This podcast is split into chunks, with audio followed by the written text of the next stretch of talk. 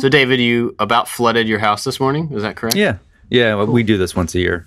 Oh, awesome. It's like I'm a pro. I can tell you how to handle this anytime. Like just give me a call. Broken pipes is my specialty. Yeah, I emailed the guys last night at midnight saying, we have a burst pipe. I'm not sure what's going to happen tomorrow morning for the recording. I'll keep you informed. There's a water line that runs the length of our garage to a spigot for a hose. And this water line is outside the wall. Part of it is galvanized. Part of it is PEX.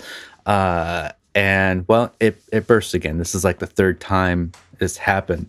And over the winter, I got this huge package of Flex Tape with no note. I don't know where. I just finally came into play. Yeah.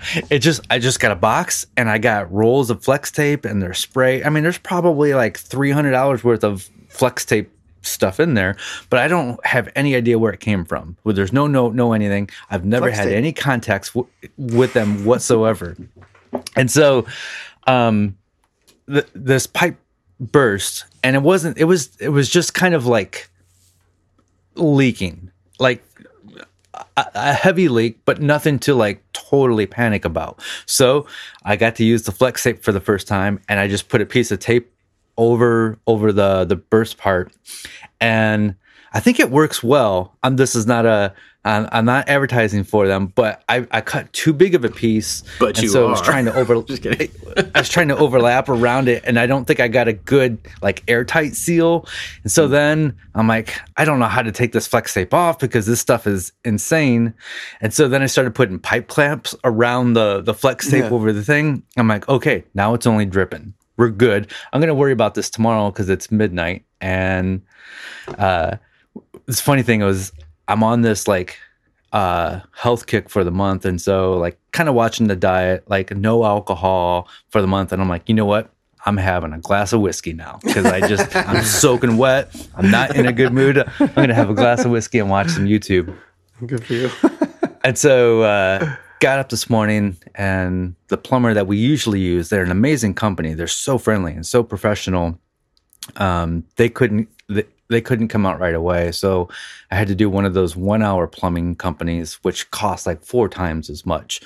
So they did the quick fix, and now the main plumbing company is going to come out and do a permanent fix, so this doesn't happen again. But it means like going down into the crawl space and it's going to be expensive, but it was a whole ordeal.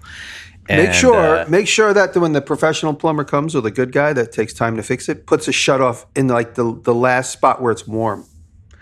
You know, you want to put wherever that is access. Make sure you can like throw a ball valve shutoff somewhere where it's warm. So the problem is this happened before, and they did put a shutoff, but it's in the middle of the line, in the middle of the garage. Because put it like where the last spot it's warm before it goes into there. That's the idea. That's the ideal place that they said this would be the ideal place, but this is galvanized pipe, and so we would have to cut it here. We'd have to do all these things.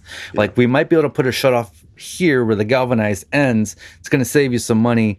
This might work. You might just have to run some insulation on the line, and it didn't. I saved money, but it's costing me so much more money. Yeah. We were in a house with some friends recently. They were looking at a house, and I had never seen this. This may be really common, but the spigots on the outside of the house had obviously it has a shutoff. It is a shutoff.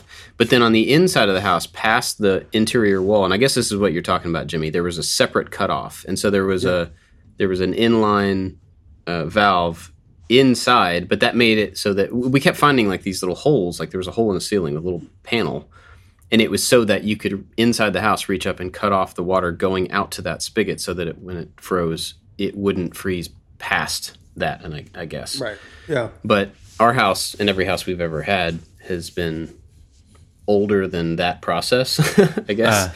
So we've never had that anywhere. But it was pretty smart, as long as you know where they all are. Yeah. But I guess that's the same principle. Yeah. What made the process more frustrating and more difficult is even though this water line is outside the wall and easy to get to, totally not easy to get to because I have the Impala up on the dollies, pushed up against, there's a bunch of toolboxes, like Husky, like toolboxes pushed up against there, and then the Impala is pushed up against that, and so there's room for Kelly to park. And so when Kelly left for work this morning, I had to push out the Impala. Like, it's on dollies, but it's still really hard for one person to move a big car because they're casters and the wheels get oriented. It's so hard to move on those things. They look like you're going to push them around like a an end table. It's impossible. But you have to, so you have to get all the casters aligned so you can get it to where you want. So it's a whole process. But I got the Impala pushed out where I could take the dollies off, and then I started it up. And so it was the first time I got to start the car and since last fall. And it was kind of like falling in love again. You know how like motor guys and car guys, like electric doesn't have the same feel and doesn't have the sound of a motor. And I never really thought much about that. But starting up this car and just hearing the rumble of it, I'm like, I know what they're talking about. It sounds so cool. So the car is out in the driveway now. So after the podcast, I might go take it for a drive. Ooh, nice. You should keep it on the casters. Just kidding. My fear is when it's on the dolly is this garage, it's sloped. So like when you pull your car in from the winter, the water drains out there. My fear is I'm going to start pushing the car and then it's just going to take off and go down the driveway and hit the neighbor's house. That's an 80s movie right there. Yeah. So is there a mechanism out there for aligning casters underneath something? Oh. There's like heavy equipment moving dollies. Yeah. That have a handle on them so you could turn the dolly to like the direction you want it to pull. But that wouldn't align the casters individually underneath the thing, right? No. You'd have to have a planetary gear system. So like they'd all be on some gear swivel so that they'd all point in the same direction. But that would point them in every opposite direction if you think about it. If it was just one planetary gear, you'd have to have a complex system. Yeah, because they would have to get them to align first, and then So the dolly that I'm using it's from Harbor Freight. It's like their Daytona line. So each one goes underneath a wheel, and like I was mentioning before, unless all the casters are aligned, it's really hard to get that push started. Somebody has a video on YouTube where they made some sort of pole that connects to each one where you could you're actually pulling the weight from where the dolly is instead of like you pushing on the fender of the car, and so you're the force that you're putting on there is more geared towards the dollies. So that makes sense. I guess honestly the suspension of the car would probably eat up a little bit of your push and the tires and all of that stuff. So pulling from underneath would make a lot more sense. It's funny that you say that and you're talking about pushing it around being difficult. And I can imagine because an Impala is a big car. Yeah. The Karmann Ghia chassis that I currently have on those same type of dollies is like a paperclip. And so like, I was standing next to it because I have a work table on one side of it. And I was standing next to it, and it was kind of like pushed into the back of my legs. And I just reached back with a foot and kicked the entire car, and it like slid back a foot. Oh my goodness! It's so much lighter than that. It's very, very easy to move around. Did you pull your motor out? Not yet. Not yet. That is the plan. But. So, there's a restoration company in Toledo, and I've thought about doing this. Is just because I want to do all the outside body work. I was wondering if I could take it to them, have them pull the motor, paint the bay, and then do some rebuilds of the motor, or at least make and then paint the block and the manifold and all that, make it look showroom ready. And they would do the engine bay, and I would do everything else. But now I'm having thoughts of maybe I do pull the motor myself. I only have access to the garage in the summertime. Because the deal is Kelly right. gets to use that garage in the winter. So I don't have a place to store this engine lift, but maybe I could put it in the backyard in the winter and just put a tarp over it. So like I'm having thoughts of pulling the beginning myself. Yeah, of the junk collection. Didn't you say that you were getting rid of your music room? Because, I mean, it could be an engine room. Well, the music room is going to be a primary bath extension. So, well, okay. Yeah. I mean, you can put an engine in a bathtub. Yeah. I can figure this out for you. Yeah. So I have watched a few of engine pulling videos. I'm like, it looks not easy, but it looks doable. Hmm.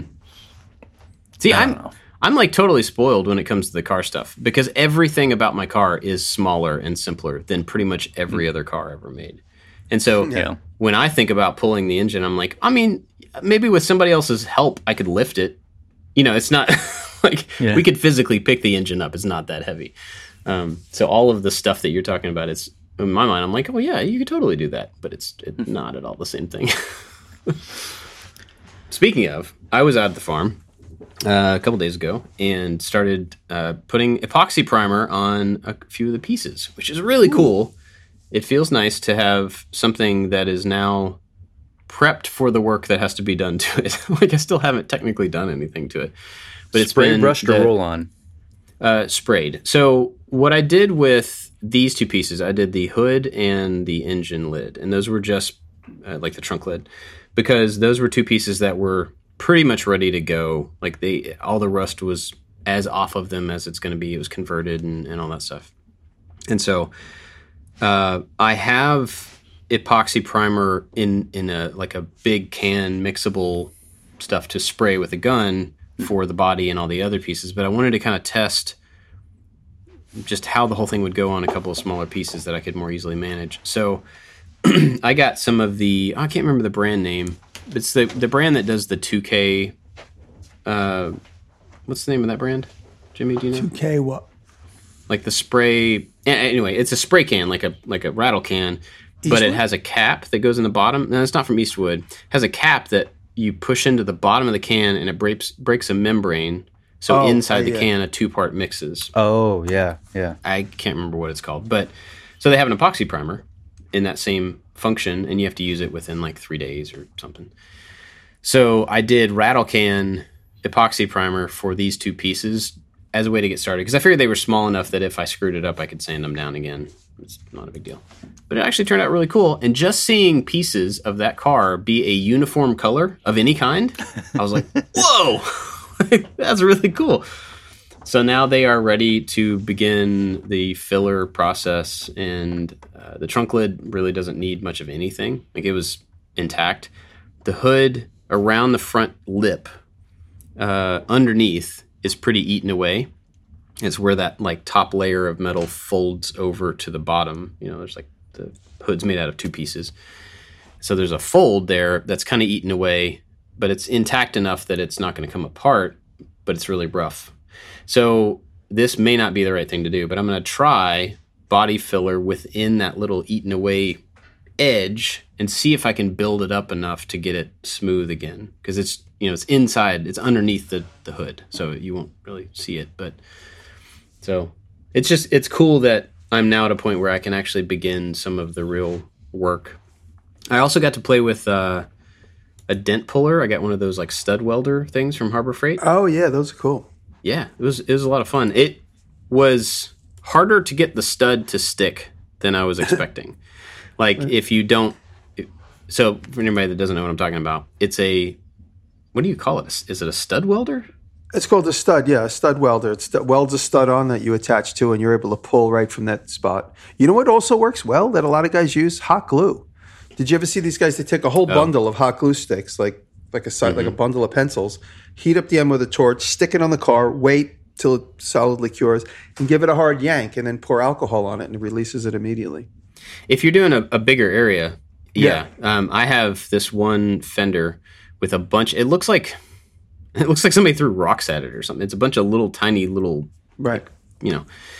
And so the way this thing works is it's like a big, goofy-looking gun, and you put these little studs, they look like pop rivets or something. You stick them in the end, you push it onto the car, it welds the stud onto the car, and then when you take the gun off, you have this little stud sticking out, and it comes with this goofy looking hammer handle thing.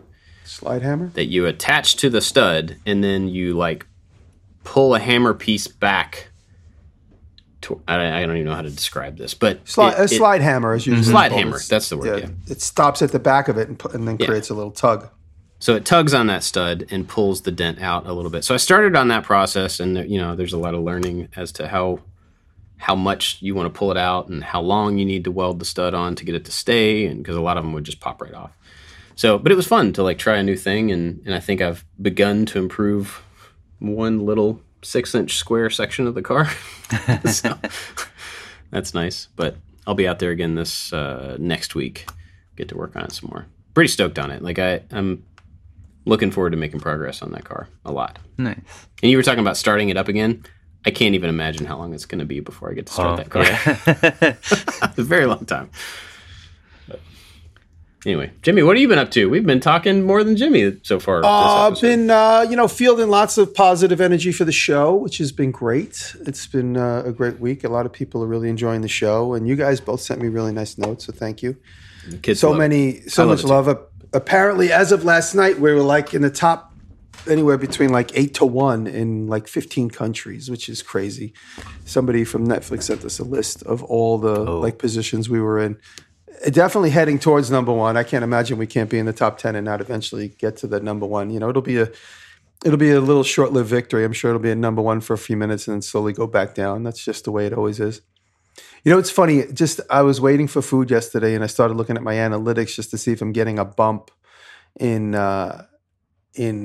followers. It's just a slight bump. It's not what anybody might expect, but. In 2015, in November of 2015, I added like 10,000 followers in one day.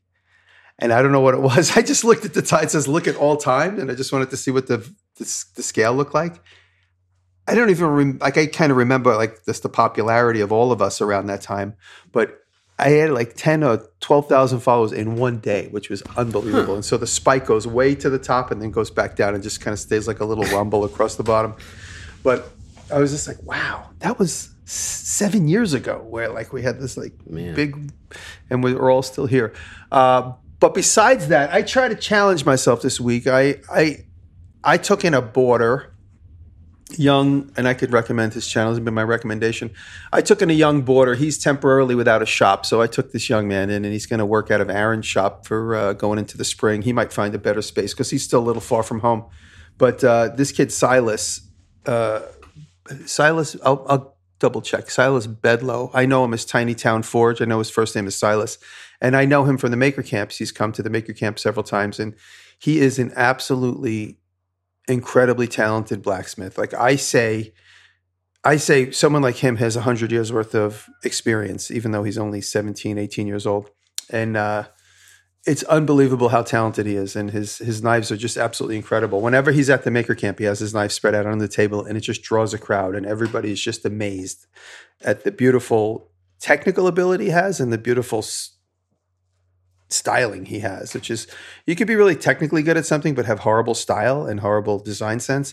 To have both of them is incredible. And, only a few people have that. And he's one of them. And he's without a shop. So I took him in, and he always makes these, they call integral bolsters. I actually have it right here. I'm going to show you guys. It's when the back of the handle is part of the blade. So you all out of one piece of metal, you forge the pin that's going to be the handle, the bolster, which is kind of the stop between the handle and the blade, and then the blade itself, all out of one piece. And so I've always been looking at his stuff, and then and Ben Schnur is another blacksmith I always follow. So I've been looking at their stuff and thinking, wow, I need to challenge myself, because it's kind of like the next step of blacksmithing is if you can do a integral bolster. I remember Paul Pinto made his first one about 4 years ago, and I was so impressed with it. And I finally got a chance to do one this week, and I'm doing a meat cleaver. I've always wanted a meat cleaver. I'm showing you guys something. This is bad stuff for radio, but this meat cleaver is like one from about 100 years ago that I got at the flea market. And it's always inspired me to make one. And so that's what I'm working on. So I worked on that all week so far. It's only the Wednesday. So today I'll go to grinding on it. And it's exciting, because I get into this and I'm like, there's so many small little technical difficulties that I don't know if I could do it. I don't know if I have the experience. This might be the step towards the better version. And it absolutely is a step towards the better version, but I thought this was going to be a failed step towards a successful step. And this was a successful step at a successful learning experience. So I'm still not out of the woods. Hardening it and taking it through temper and stuff is all very precarious. And the shaping is obviously a very technical, complex thing for a newbie like me. And I was able to make it through to the other side. And so that's what I worked on this week. I really wanted to just challenge myself.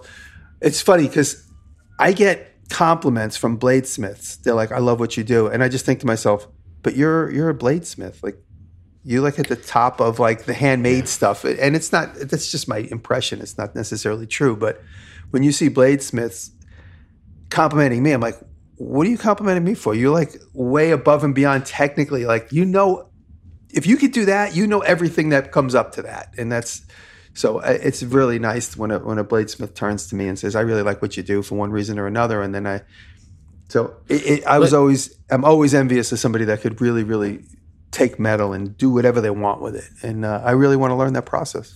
This may backfire on me, but I have a thought on that. Yeah. So I have felt the exact same way about most of the things that I do. Right.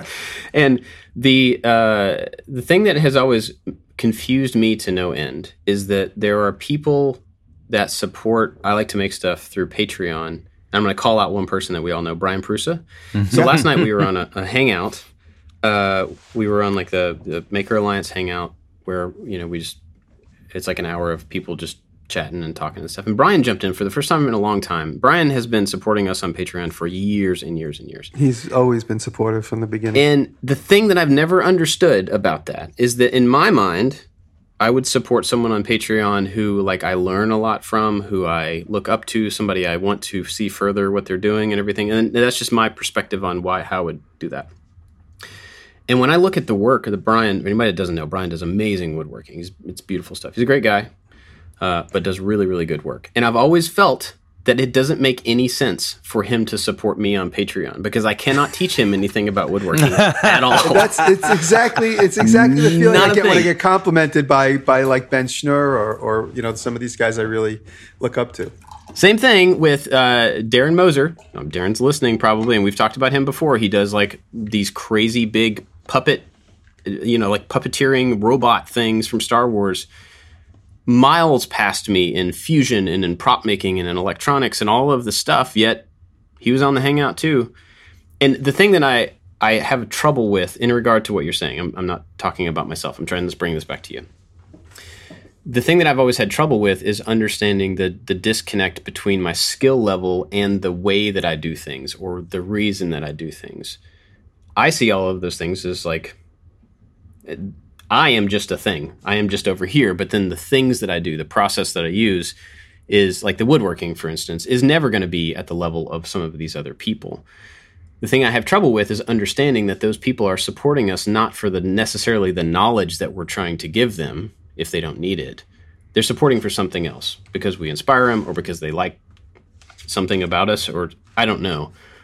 But that's a thing I've never quite been able to get my head around is that someone would just like me as Bob enough or what we do in general enough to support for that versus just the knowledge transfer. So those people are saying that to you because they see something in what you do and who you are that they look up to or they like or they don't have. And that's not in contrast to, but probably separate from the bladesmith quality, you know, that they do versus what they see in you. So that's probably not an encouraging thing to say, but I was trying to say there's something about you outside of the skill level that they like, that they want to pursue. No, of course. But, you know, I just feel so honored. And in a way, of course, I'm always curious. So that's like a big part of it. But in a way, I want to honor them by learning what they do, you know, and being able to like, have a conversation with them about what they do because I've experienced it and that I've attempted it and that, you know, like I immediately wanted to start making another one because I had some success here and I will. And, you know, I've always said it every time I have conversations with my blacksmith crew, my friends on blacksmithing is that, I just need to blacksmith more. Just like I need to exercise more and ride my bicycle more and, you know, watch what I eat more. I need to blacksmith more. It's a skill set that, I mean, if you guys can go back to like probably in the hundreds episodes, you know, in the 100 series of episodes that we've talked about, where I'm like, I want an anvil one day. One day I want to actually use an anvil, you know. And now here I am, these many years later. I have 50 anvils and 7,000 hammers and, you know, thousands of dollars worth of tools. And now I have no excuse other than just to get to it. And, you know, I just need to do that. So I'm really happy this week I actually did something. Yeah, it's great. I just want to say really quickly that Brian Prusa, he just, it's just in him to be nice and go out of his way to help you. Like he has, he's come up to my house from Southern or Mid Ohio to help me with things before. It's just, that's just his nature, is to be nice. So, and he listens to the podcast. So what's up, Brian? Yeah, I'll put a link to Brian's stuff and Darren's stuff both down in the comments. Yeah. So, David, you didn't say, you've just been fixing your leak. Did you work on anything? Did you build anything this week? Yeah, so I'm out of character. I'm working on 3, almost 4 videos at the same time, and I need to get some of these out. But one of them, I think the next one is going to be Jimmy's Toolbox. So I got Jimmy's Toolbox from Walmart. You can see a little teaser of it in a short that I posted on. Did you find it in Walmart in the store? No, I bought it. It's just it's hitting any minute now. Yeah. It's mostly on the website. I bought it online, and I keep checking to see if the Toledo store has it, because I want to just go get footage of it, just get some video of it on the shelf, because I think that would help tell the story a little bit more. But there's a teaser of it in the short I put out about using an iron and PVA glue to iron on veneer. And so the toolbox is together, and now we just got to finish it up and do some more fancying with some walnuts. I don't need another toolbox, so I might turn it into some sort of like succulent planner. I want to transform it into something else. So we'll I love it. We'll see. So that'll be the next video. I also shot a video on. I got one of those Jet flip top tables. Lots of people make it where you can have one tool on top, one tool on the bottom, and you flip it over. And Jet makes one that you can buy, and so I bought it, put it to use. I don't normally do like review videos, but I thought this was a cool product that somebody could get some use out of. And it was one of those things like, I think I can buy, I don't really need this, but it's interesting to me, so I'll buy it. I'll probably make my money back from making a YouTube video on it, and then I'll just figure out what to do with it down the road. So got one of those. Another, what's the other video that we... Oh, yeah, the engine build. The cart engine build. That is almost done. And we've been filming that over a few days, over a course of a month. And I was going to wait until the spring so I could get some live action cart footage to throw into the video. But I think I'm going to just pull footage from last year that I have and kind of throw it into the video, because it's done. I've got some sponsored videos that need to come out in the next month or two, so I'm a little behind. So I think I'm gonna release that sooner than expected. So I got a bunch of videos in the works, and then some cool videos that coming up. I think I'm building the vanity for our bathroom, and so I'm in the process of designing that now. So lots of fun things. Cool. Yeah. Sounds busy. I've been working on a big, kind of big, physically big project at the office this week, last week and this week. And the video that's coming out this week is hopefully, if we can get sponsor approval, is the setting up the air system at the farm. And I think I kind of talked about that last week, but it went together really easily, and I feel like we got a lot of good information about compressors and the tools and stuff like that in the video. And since I had it set up, like when I was out there the other day doing all that stuff, it is so nice to have a giant compressor. Like I was going back and forth between, you know, ratchets and sanders, and I was like, oh man, I should use the air chisel right here to knock out this old Bondo from this body. Sure, no big deal. Air's already there. Just like pop the tool out, and I mean, I know this is like normal for everybody else who's ever had a compressor, but the compressors I've always had have been like, I can pick it up and carry it over there. And so they just can't do, you know, a lot of the stuff that you would normally use them for. So I'm not used to having air tools at my disposal and having multiple ports throughout the shop. So I have a hose reel right in the center that comes down so I can get anywhere with that. But then I also have some ports on the wall. And just being able to have two tools hooked up at the same time and be able to switch back and forth between the sander and the die grinder, you know, to get stuff out. I don't know. It was really nice. So, yeah. When you hook up a die grinder to the air compressor, can you control the speed somehow? Not on mine. Okay. I mean, I guess if you cut down the PSI going to it, you're cutting down how much it spins. Yeah. I don't know. I don't have a lot of experience with them. Jimmy, do you have a die grinder that you can change the speed on? You know, it's a matter of if you change the air pressure, but then it slows down the torque as well. Mm. So you could like if you turn the air way down and you're just trying to like do like a light pass, you could do that. Yeah. Because I have Harbor Freight die grinders for my air compressor, and it just seems like it's only at dangerous speeds. Yeah, it is. It's weird. I had two die grinders, and they were both given to me. Like I said, I've never really used these tools, so any ones that I had were like Harbor Freight from years and years ago when I had another larger compressor, or somebody's given them to me. So I had these two die grinders, and I got them out there, and I grabbed one of them to use, and with like 90 PSI behind it, it was like, like barely spinning around. I'm like, oh man, this one's busted. There's something on the inside of that one that is not okay. So that was kind of a bummer. But after working with those tools for a day, I realized really quickly that, you know, like I need a pistol grip. It's not a die grinder, but like a spinning.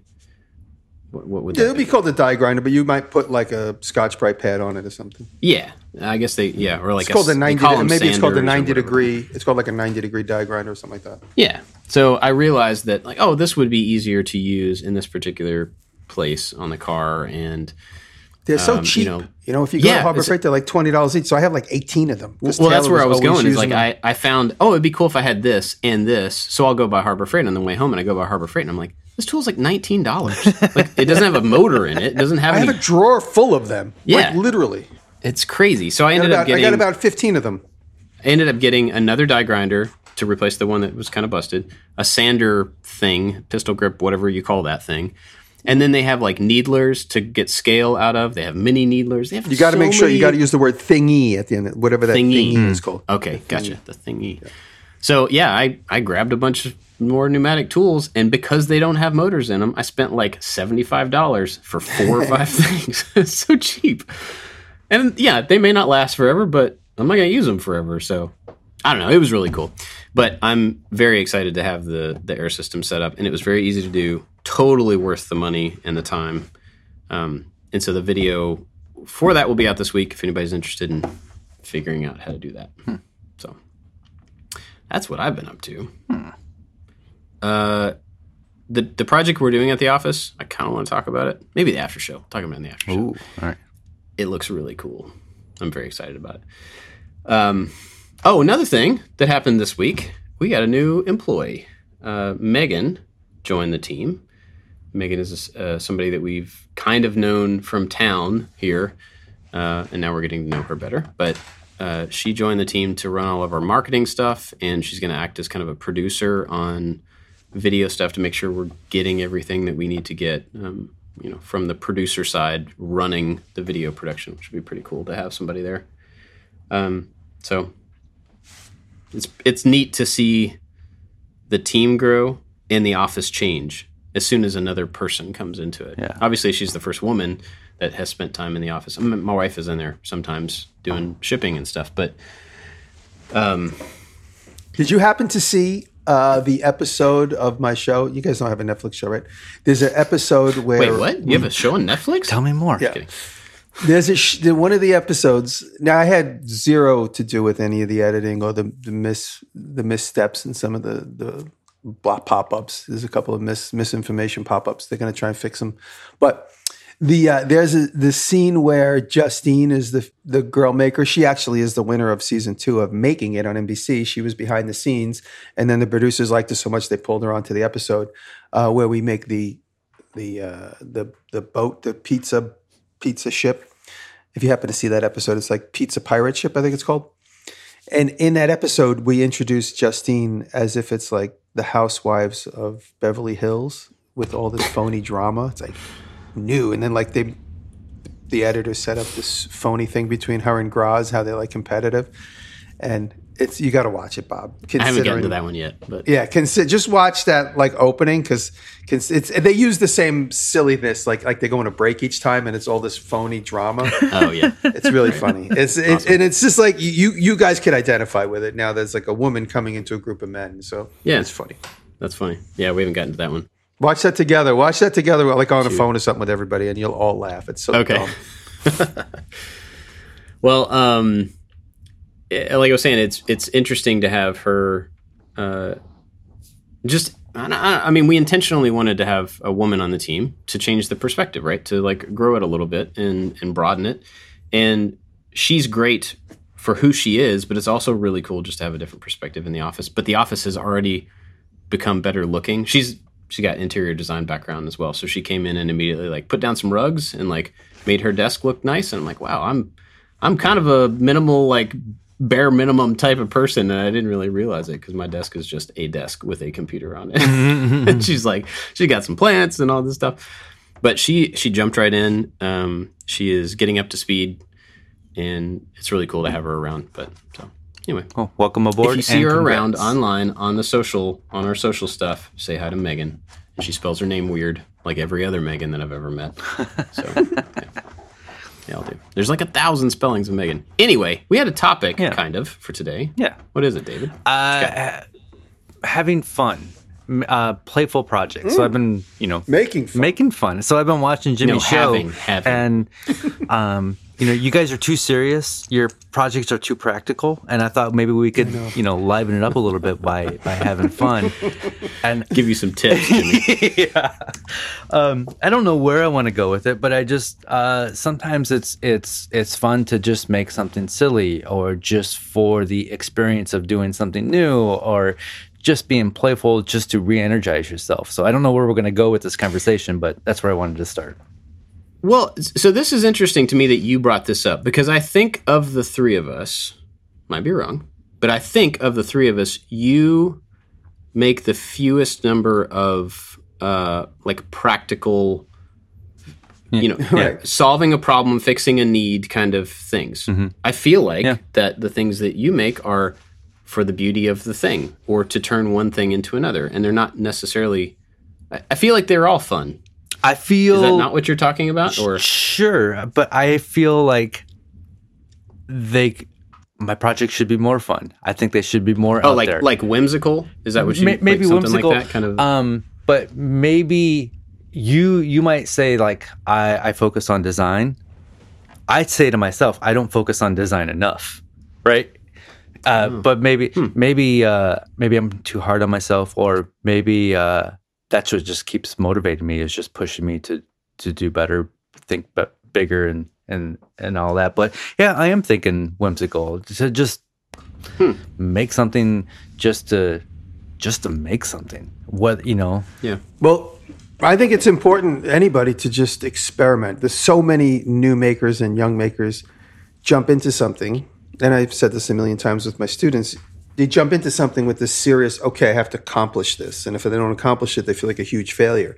So we've talked about considering everything an experiment so that when you get to a point where you're like, this one is a failure, but now I can experiment again. And now I know where to turn when I get to this fork in the road. And I could, mix the chemicals differently next time or, blacksmith the thing in that direction as opposed to that direction. And it's really important to just go into everything with a sense of exploration, a sense of experimentation, a sense of, no matter what happens, I'm going to learn. That's it. I'm going to learn. And keeping it fun and light is extremely important. I mean, even when we were doing the show, even when we were keeping it fun and like, even though the direction was to keep it fun and light, like we were still keeping it fun and light. Like when we had a failure in one of the episodes, the bandsaw breaks, we're just making fun and having silliness the whole time. I was completely being sarcastic about the blade being $200 and breaking, but I didn't pay for it. The show bought it. So I was like, whatever. I was just being sarcastic because it was part of my character to be grumpy, but we were laughing about it. Like we didn't care. Can we talk about that for a second? Yeah, go. So your character in the show is this grumpy old man. That's not how I know you. Yeah. You're the kindest person. I love it. Thank you. It's so dumb. It was Mike's idea, and it works. It plays good. I got a lot of people compliment and say my kid thinks you're grumpy, but they could tell you're not really grumpy. I have a lot of like, people saying stuff like that to me. But it was just a thing Mike came up with. Mike's the guy who conceived of the whole plot. And he had to keep reminding me. And I was like, I can continue to be grumpy because everybody knows how grumpy I am when I'm around TV people. So it makes perfect sense. So I just like, anytime I'm like grumpy and like, and I lose my cool, it's because of the TV folks behind the camera. No, it was a great team. I'm joking around, but the team was great. And, it was such a great creative team. But the idea of remaining, we didn't know what the name of the show was going to be until like we were into like episode 6 or 7. The Netflix actually came up with the name. And there was a lot of failures that, for instance, the catapoop. I made a catapult. I made a catapult that shoots cat poop. This is ridiculous. But I really wanted the catapult to work.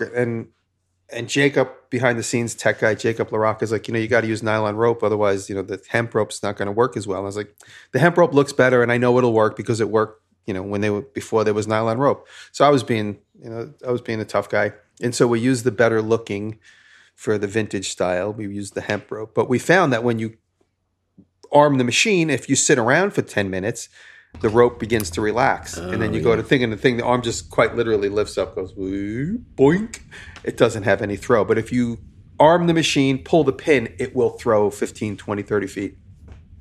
We knew we weren't going to win the challenge because Jackman made this thing that threw a ball 3 football fields into the property.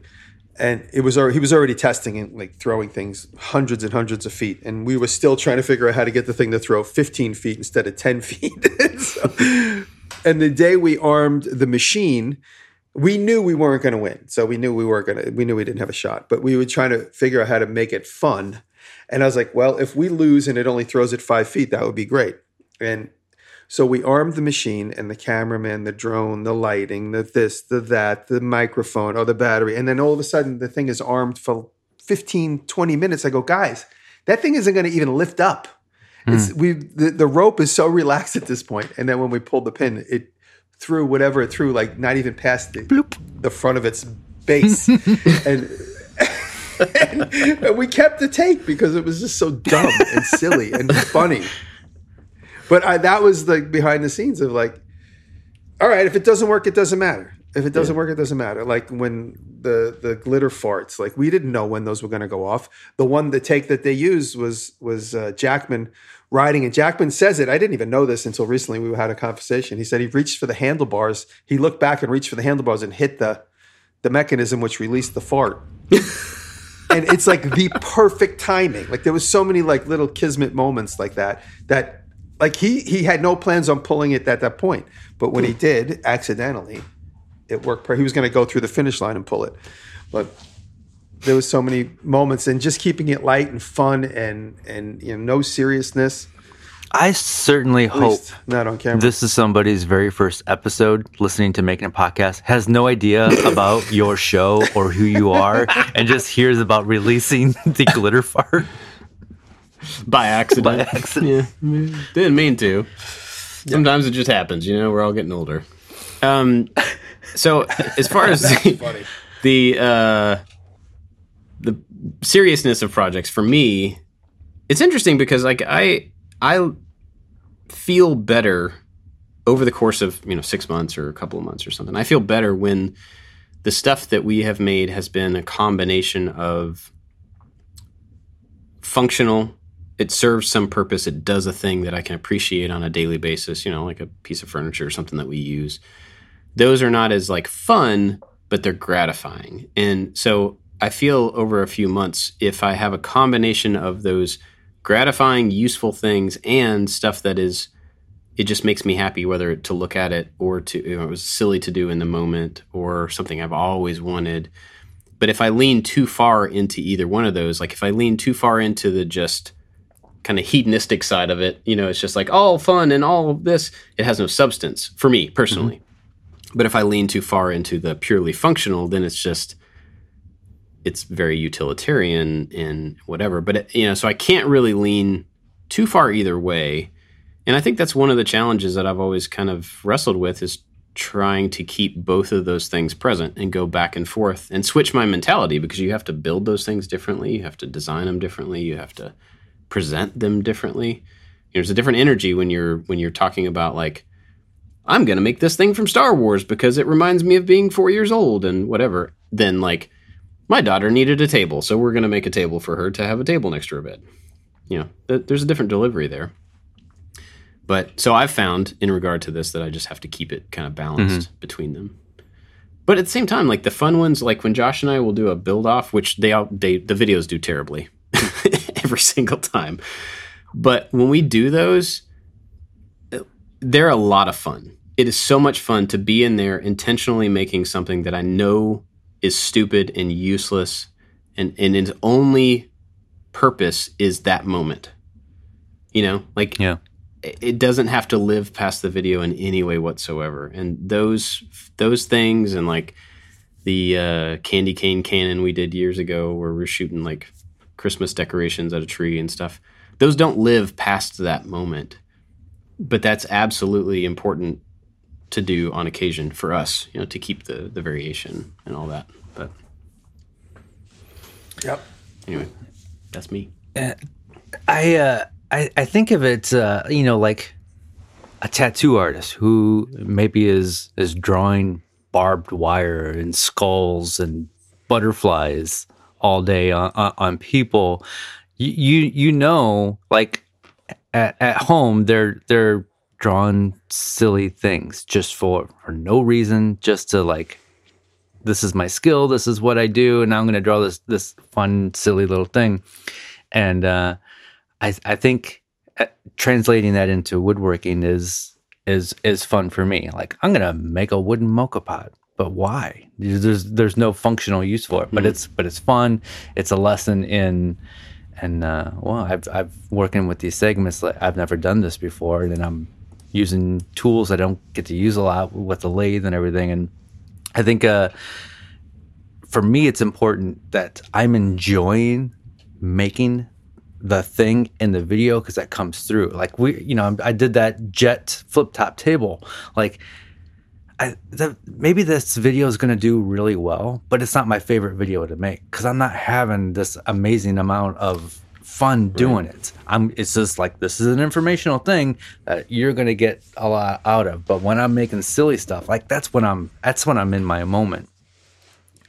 You know, it's interesting. You just remind me of a concept that I often remind myself is when I'm in the thick of something that's not fun, and I'm having a difficult time getting through it, or I'm having technical difficulties, or even emotional difficulties trying to figure something out, or getting my gumption up to do an ad read alone in the shop. And, you know, I look like I'm 400 years old with nose hairs, and I'm trying to figure this out. I have to remind myself of the last 10 years have been the most fun of my life. And, you know, in that you're going to have the you're looking at that scale. Sometimes it's, you know, 20,000 subscribers in a day. Sometimes it's just this, it's whatever, you know, just the idea of success and fun. And I've been so privileged to do what I do. So I can do an ad read and be silly. You guys want to hear a funny story about my last Skillshare ad read? Please. So yes. Taylor's like, I want to sit here and watch you do this. And I was like, you have to leave now. I can't, I could talk to 20,000 people once it's recorded, but when I'm alone, I can't. I got to be completely alone in the room. 100%. And she goes, no, I'm going to stay here. I'm going to make you have fun. And because I was so uptight because I didn't want to do the ad read and I looked blotchy and I got gray hair and whatever. So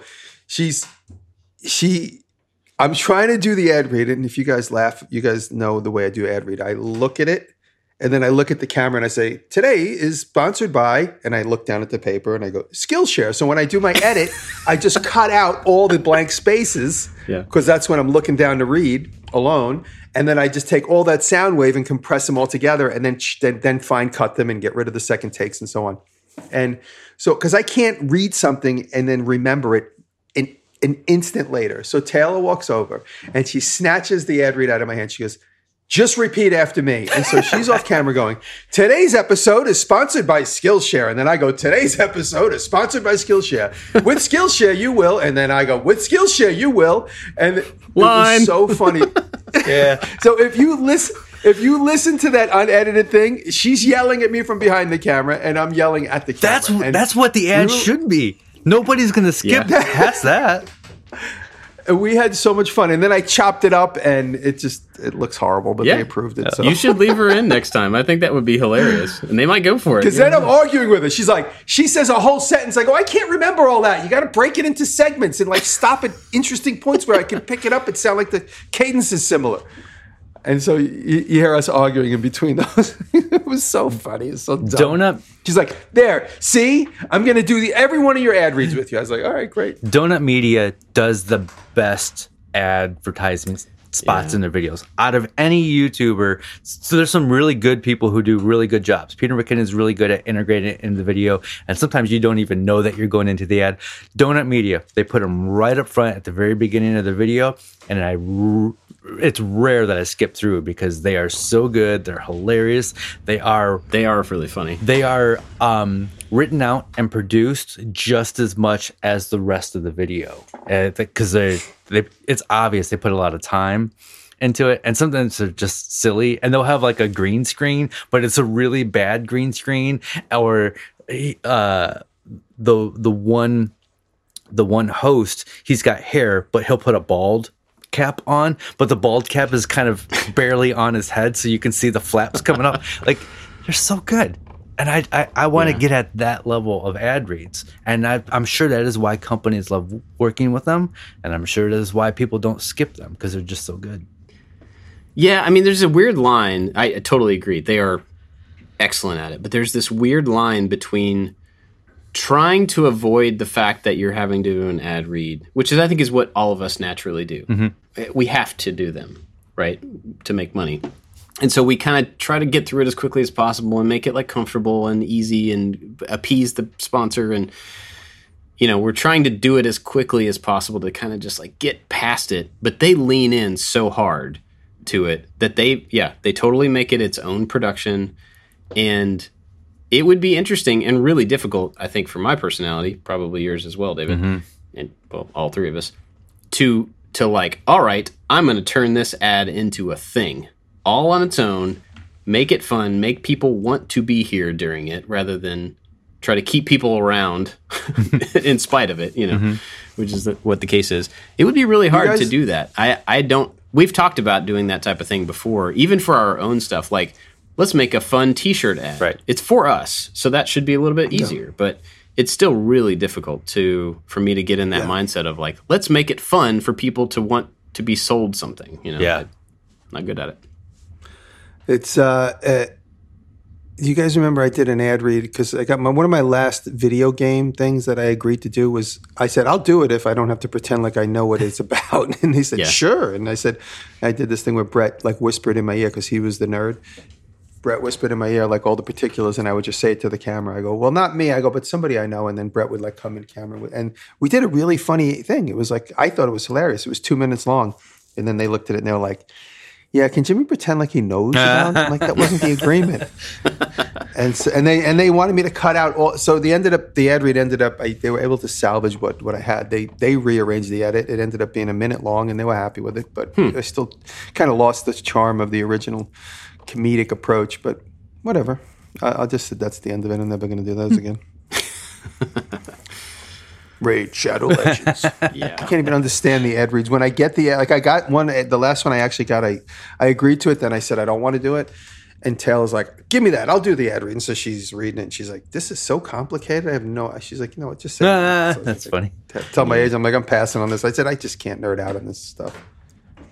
Yeah, that's one of the things that Megan, who's on our team now, that's one of her jobs that Josh has been doing up until this point is I'll get in there to do an ad read and I'll start reading know the part that I know from my head, I'll start into that, and then I just get in this like, oh, we got to finish this. Like, I want to get this thing over with, because I'm thinking of it in the context of the video. Like, I want it to be fast. I want it to be as out of the way as possible.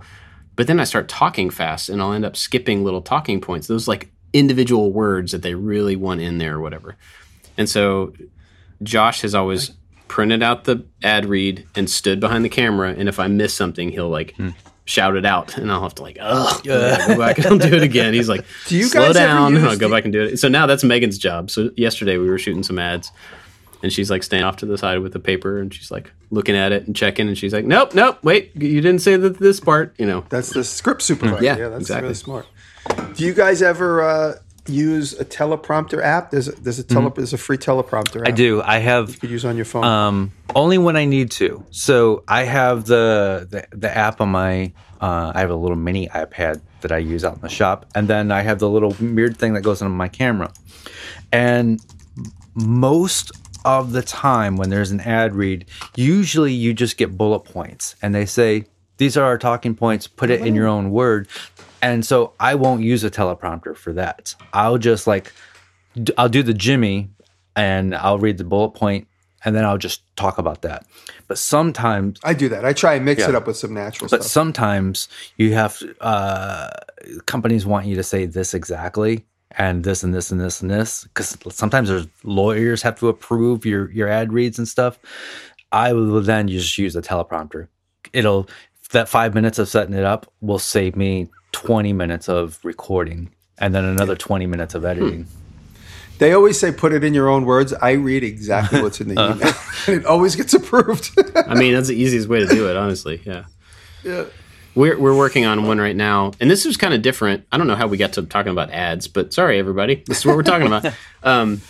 There's so much fun. This is how we make something boring fun. That's what this is about. There you go. You could apply this to something you do that's boring, making it fun. So we're doing this ad right now, and it's a bigger company than we typically work with. And so they have, like you said, David, they have a team of lawyers behind the thing that has approved language. And you're like, here's the language that you can say, and here's what you can't say.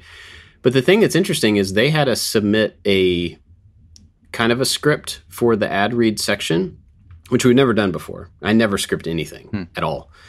And they wanted to make sure that they could approve all of the language ahead of time.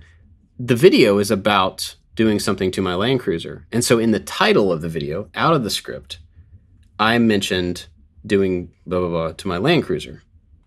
And when their response was, the script is fine, but you can't say Land Cruiser because it's like a third-party IP and there's some crossover as far as like whatever. And it was the first time that a sponsor has ever mentioned anything about the title ahead of time, but they did it to get around having to reshoot or, you know, change that later. And so it actually ended up saving us time because it was just something I hadn't considered as a problem. So now going into this ad read, we have everything we need. We have the prepared, I wrote it in my own voice so that I can read it in my own voice, and it's already been pre-approved. So hopefully that will like make the whole thing go faster and easier. But that was kind of a new way for us to do it, you know. And I hope it'll work out. When I see Good Mythical Morning videos, they don't do a lot of sponsored, but every once in a while, you know, they'll have a sponsor, and they're shooting their videos the day before, which go out the next day, and I'm assuming that they just get a script approved and not the actual read approved because the videos come out so fast. I've never had to approve a script. It's usually like, here's my video. Tell me when I can release it. You know. Yeah, that's typically what we do too. But somebody like Rhett and Link or that whole team, they have so much history and so much clout that I would imagine, you know, they could go to any sponsor that they were going to work with and be like, look at our past 80,000 videos and see how we've done proven things. History. I think that probably helps them. They have over 100 employees. Isn't that bonkers? Yeah. I mean, they have a whole production building studio type. Right. Yeah. Link? Yeah. Yeah. Well, they have. Oh what do they have? 4 YouTube channels, a podcast, and then a bunch of podcasts, and it's a whole media team. There's another interesting thing about that company that I want to say in the after show. Don't let me forget. All right. What was the other thing I was going to talk about in the after show? What you're working on. Oh, yeah. Yeah, yeah. Cool. All right. Well, it's we've been going for like an hour. And somehow we got to ad reads. So, you know, you're welcome. I don't know. Sorry about that. On an unsponsored podcast. Yeah, for real. But let me thank our Patreon supporters who are there so that we don't have to do ad reads on this show, which is really super cool. Jimmy keeps bumping the rooster button. Do you hear that? He's got a little rooster sound effect button that he keeps hitting. You should really get rid of it. I keep hitting it with the heel of my hand. I'm trying to mute those. By the way, since we've been on the podcast, it snowed like 2 inches. What? I woke up this morning. It was 40 degrees. It is snowing out like a blizzard right now. Huh. That's dumb. It's unbelievable. And all the birds are out. I wouldn't have let the birds out if I knew Snoo was coming. Snoo. What's Snoo? What's Snoo? What's Snoo with you? Oh. Anyway, big thanks to everybody over at Patreon that helps us out so that we don't have to have sponsors. That is great. It is super cool. Big thanks to our top supporters, Corey Ward, Albers Woodworks, Works by Solo, Chad from Mancrafting, You Can Make This Too, Funkiss Artistic Creations, Blondie Hacks, Rich at Lowen Designs, Odin Leather Goods, and Full Steam Designs by Chris Powell. I bet I could probably, I'm not going to try, but I could probably say that list of people from my head. Mm. Because those people have been so consistently supportive of us and stayed in that spot for such a long time. That is awesome. Thank you all for that. There's a huge other list of people that help us out as well, like Chris Patties. Chris is on the list. But there's a whole bunch of other people, and they all get the after show. So they're all going to hear the secret thing that I'm going to tell you about Mythical. All right. It's not really that. Well, it's cool. It's not really secret, but I'm not sure if it's supposed to be public knowledge. So, secret thing, I guess. Anyway, big thanks to them for helping us out. It is greatly appreciated. And if you want to join that crew, get the after show, the separate podcast feed, go to patreon.com/makingit and join up. Hmm. And if you don't want that, don't go there. All good. Well, I mean, you know what I mean. It's not a big deal. We're glad you're here. What do you guys have to recommend? You mentioned that you can list off that names without even looking at it. And when we were talking about ad reads, I can do my Squarespace spots, no notes. I've been working with Squarespace for like 4 years. I know all their, every year they have a couple new bullet points that they want to talk about. But I don't need any script. I don't need notes or anything. I just go through it. And they're so amazing to work with. They don't care what the video is about. They just want me to talk about websites. But anyway, enough of that. My pick of the week is Uncle. Did you get paid for saying that? Yeah. Checks in the mail. My pick of the week is Uncle Tony's Garage. It is so. As I was building the go-kart motor and having thoughts of maybe pulling the motor out of the Impala. Maybe I want to rebuild it. And so I've been getting into engine building videos, and a little 4-stroke go-kart engine is it's the exact same thing as a car engine. It's just got more cylinders, and you got a distributor. So this channel, Uncle Tony's Garage, this guy should have 2 million subscribers. He's got like 230,000. He's really, really good at talking to the camera. And that's a lot of what his videos are. He just will have an engine on a stand, and then he'll just talk about that engine for a good 20 minutes. And I am stuck to my computer the whole time. The great thing about his channel is he will say, now this is how a professional will do it. And I'm going to get a lot of comments saying, that's not how you do it. This is how a professional would do it. But then will say, now for you in your garage with a minimum tool set and this type of abilities, this is how you're going to want to do it. A professional is not going to tell you to do it that way, but this is what you need to know. And I feel like I could have a beer with this guy. Just a really cool channel. Knows what he's talking about. It's super obvious. This guy's got 40 years of engine building experience. For me, I want to recommend Will Stelter, because Will Stelter was also a big inspiration for this recent knife. Will owed me a favor. Years ago, I made him several posters for his T-shirt that says Forge or Die. And to pay me back, he always said, how much do I owe you? I said, oh, just give me whatever. Just give me something cool that you made. And he made me this absolutely beautiful knife with an integral bolster and just beautiful Damascus, the way him and Alex always do incredible work. So he put that video out recently. I don't have the knife in my possession yet, but it is crazy. I didn't tell Taylor about it, so when it shows up, I'm just going to give it to Taylor and say, I bought you a gift. Yeah. And that's how we know that Taylor does not listen to the podcast. She doesn't listen or pay attention to any of this stuff. But yeah. It's check out Will. And then also for good, also just two people to support. Ben Schnur is also another guy who I've become friends with lately over the internet. He's another great blacksmith, which does incredible work. Ben Schnur. I don't know how to spell his name. I'll look it up and tell you after. And then, for the notes. And then Justine Silver is the woman on the show. Justine won season 2 of Making It. Go give Justine a follow on Instagram as well. She's incredible. And we're looking forward to making more episodes with her if we get lucky. Awesome. I have a bone to pick with Will. Will, if you're listening, you told me you were going to come to WorkbenchCon, and I was looking forward to meeting you, and then you didn't. Boy. Bone picked. That's all I got. You see, this is what I'm talking about. Blacksmiths that are that good don't need WorkbenchCon. Oh, I totally agree. But I was really looking forward to meeting. This is what I was talking about in the beginning. Yeah. Yeah. No, I agree. I wouldn't expect blacksmiths to come to WorkbenchCon. They've got it. They are like the creme de la creme or the elite in the maker universe. I mean, that's just my impression. I'm probably wrong in many people's opinion, but. Cool. There you go. Well, mine is totally different this week. It is a podcast about D&D, about Dungeons and Dragons. So. We've been talking about, we built this gaming table at the office, and I've still not played Dungeons & Dragons, but the guys have, and so we're going to start a game to play together on a regular basis, I think. And so I was talking to Forby on our team, and he recommended this podcast called Adventure Zone. And it's put out by these brothers who have other podcasts, like comedy podcasts, and I tried to listen to one of the other podcasts one time, and it just like wasn't my thing. It just wasn't my thing at all. So I was hesitant on this one, but he was like, give it a shot, see if you like it. And in the context of telling a story, which is what D&D is, it's really just people making up a story as they go along and reacting to it kind of in character.